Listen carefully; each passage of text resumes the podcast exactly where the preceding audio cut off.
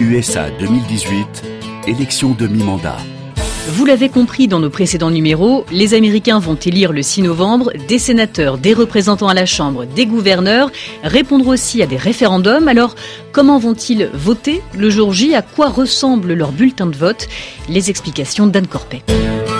Midterms, mode d'emploi. À chaque scrutin, les électeurs américains sont sollicités sur de nombreuses questions. Pour simplifier le vote, les machines électroniques ont depuis longtemps remplacé les longs bulletins de papier. Mais ce qui était perçu comme un progrès est devenu une faille du processus électoral, du fait de possibles dysfonctionnements techniques ou de piratage du système. 23 États sont particulièrement vulnérables. Ils utilisent la même machine à voter jugée obsolète sur le plan de la sécurité. La majorité des États ont réintroduit le papier pour que les électeurs confirment leur vote électronique. Mais 14 États reposent encore uniquement sur des machines à voter, ce qui rend impossible tout nouveau recompte fiable en cas de défaillance. L'absence d'uniformité du système au niveau fédéral est toutefois un bon rempart contre toute tentative d'attaque visant à ébranler l'ensemble des opérations de vote.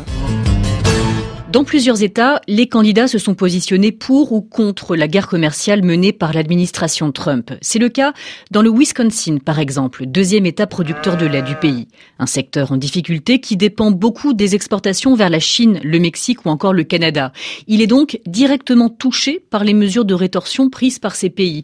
Et c'est un angle d'attaque pour la démocrate Tammy Baldwin qui se présente au Sénat. Les taxes très ciblées sont appropriées, mais le Canada, le Mexique et l'Europe ne sont pas des cibles et cela a d'énormes conséquences.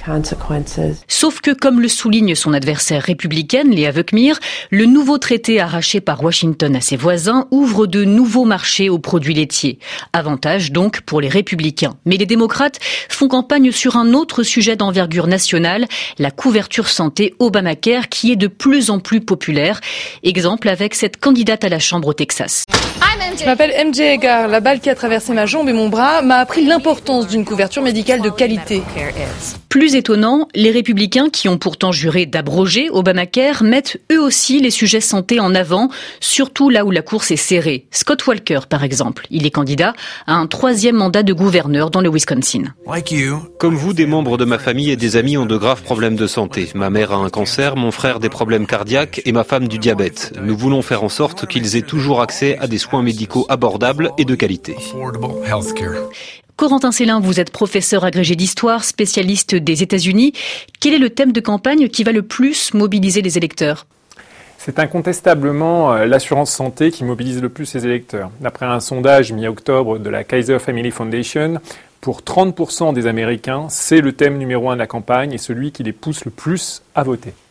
La campagne a été marquée par ces engins explosifs envoyés à des personnalités démocrates, endeuillés aussi par l'attaque antisémite de Pittsburgh.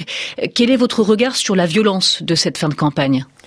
Cette violence résulte de la stratégie clivante choisie par Donald Trump dès avant euh, son élection en 2016. Il s'agit pour lui de couper euh, la société états-unienne en deux parties irréconciliables. On voit bien que Donald Trump veut éviter de trop avoir de Obamacare dans la campagne, puisque ce thème de l'assurance santé d'Obamacare est très favorable aux démocrates. Merci Corentin Célin. Rendez-vous le 6 novembre pour suivre ces élections demi-mandat sur RFI.